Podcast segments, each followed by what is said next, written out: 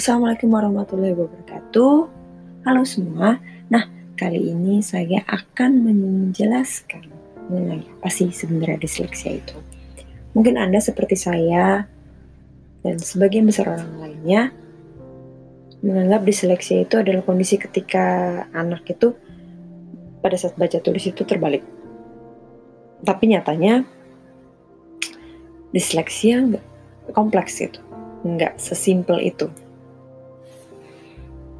Nah, disleksia sendiri itu uh, juga merupakan salah satu bentuk kesulitan belajar spesifik. Jadi sebenarnya ada payung besarnya yaitu kesulitan belajar spesifik. Nah, di bawahnya itu ada disleksia, um, disgrafia, diskalkulia, disgrafia, dan beberapa hal yang lainnya.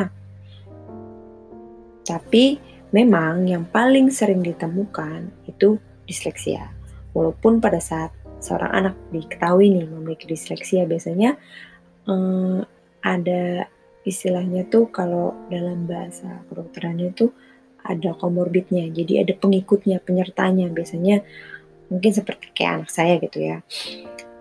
Dia disleksia juga uh, dispraksia gitu. Hmm, dan juga anak saya itu ada uh, attention deficit disorder gitu. Jadi ada gangguan atensi juga. Nah, jadi nggak sesimpel disleksia ya udah tok disleksia nggak biasanya ada pengikutnya makanya itu hmm, pembahasannya pun jadi kompleks gitu yang kita, yang kita bahas akan rananya akan luas sekali. Nah untuk disleksia sendiri itu sebenarnya juga apa ya namanya hmm, sudah ditemukan sudah lama sudah dari tahun sekitar 1800-an, jadi udah lebih dari satu setengah abad. Cukup lama ya. Nah, disleksia sendiri itu juga berasal dari bahasa Yunani yang di mana dis itu artinya salah atau menyimpang, leksia itu artinya adalah kata atau bahasa. Jadi kalau secara apa ya? Secara e, konotasinya disleksia itu adalah suatu kesulitan berbahasa yang terjadi pada individu normal. Jadi individu normal itu maksudnya individunya itu memiliki potensi kecerdasan yang normal ataupun di atas rata-rata gitu. Jadi kecerdasannya nggak ada masalah, tapi dia punya kesulitan belajar yang spesifik gitu di ranah baca, di ranah berbahasa gitu. Nah berbahasa itu kan ada yang lisan, tulisan, sama bahasa sosial. Itu juga kadang-kadang juga akan bermasalah memiliki kesulitan di uh, apa ya area eksekutif function. Nanti itu kita akan bahas di belakang apa itu satu persatu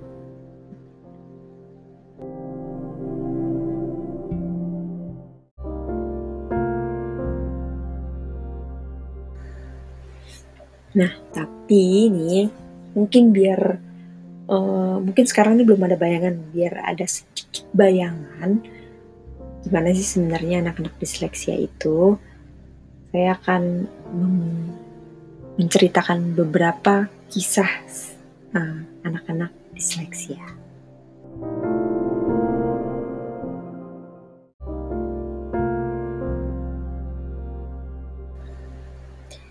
Ini kisah mengenai anak bernama Tony.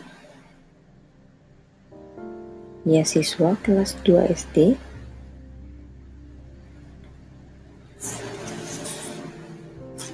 um, hanya mengetahui beberapa huruf alfabet, walaupun gurunya telah mencoba untuk membantu uh, mengingat nama huruf dan bunyinya, tapi biasanya di keesokan harinya dia selalu lupa dengan yang telah dia pelajari.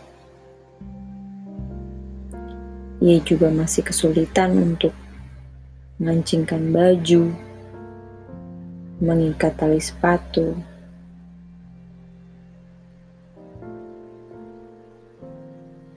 Hingga akhirnya dia merasa dirinya itu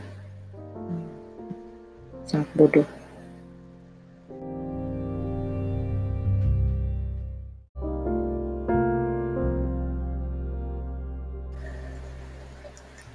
Lalu ada cerita juga tentang si cantik.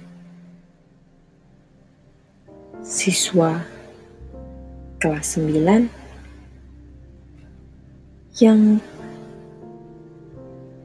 setiap ujian walaupun dia sebenarnya tahu semua jawabannya dia selalu merasa waktu waktu yang diberikan itu tidak cukup.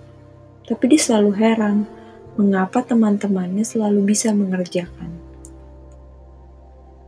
Mengapa dia selalu lebih lambat?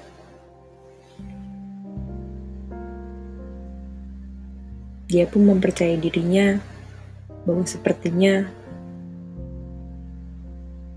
dia bodoh, dia lemot,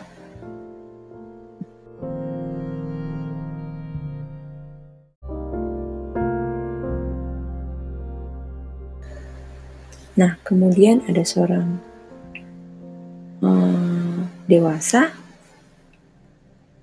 ibu indah, katakanlah, dia tidak tahu kalau dia disleksia, tapi yang pasti dia ini bagi dia berdandan itu sulit.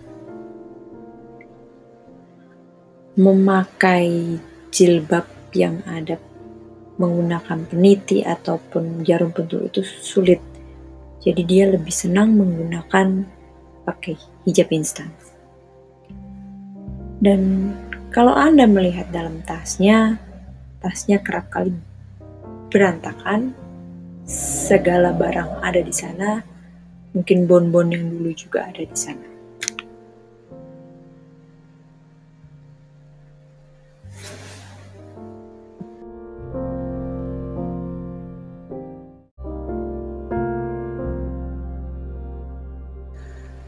Nah, bagaimana? Apakah dari cerita-cerita tadi ada yang merasa, wah dulu saya seperti ini nih, wah saya sampai sekarang masih seperti ini. Atau Anda merasa ada keluarga Anda yang juga kayak gitu. Nah, disleksia ini sebenarnya diturunkan, 90% itu diturunkan. Jadi jika anak Anda disleksia bisa jadi disle bisa jadi mungkin bukan Anda atau suami Anda yang uh, pasangan Anda yang disleksia tapi bisa jadi kakek nenek yang disleksia atau uh, bibinya atau pamannya yang disleksia. Diturunkan. Yang pasti 90% itu biasanya diturunkan. Dan ya seperti saya bilang waktu awal faktanya satu dari sepuluh anak itu memiliki disleksia dengan tingkatan yang beragam, mulai dari ringan hingga berat. Mungkin yang sedang ke berat, sedang dan berat itu bisa nampak terlihat jelas. Uh, yang ringan ini yang nggak kelihatan, kelihatannya normal-normal aja, biasa aja, tapi ternyata ada hal-hal kecil yang seperti saya contohkan yang ibu indah itu itu kan nampaknya sepele ya, tapi sebenarnya nggak sepele juga sih, seperti itu. Jadi mulai ada bayangan ya, mulai ada sedikit bayangan, mudah-mudahan ada sedikit bayangan, oke? Okay? Uh, eh, sampai bertemu di episode berikutnya. Assalamualaikum warahmatullahi wabarakatuh.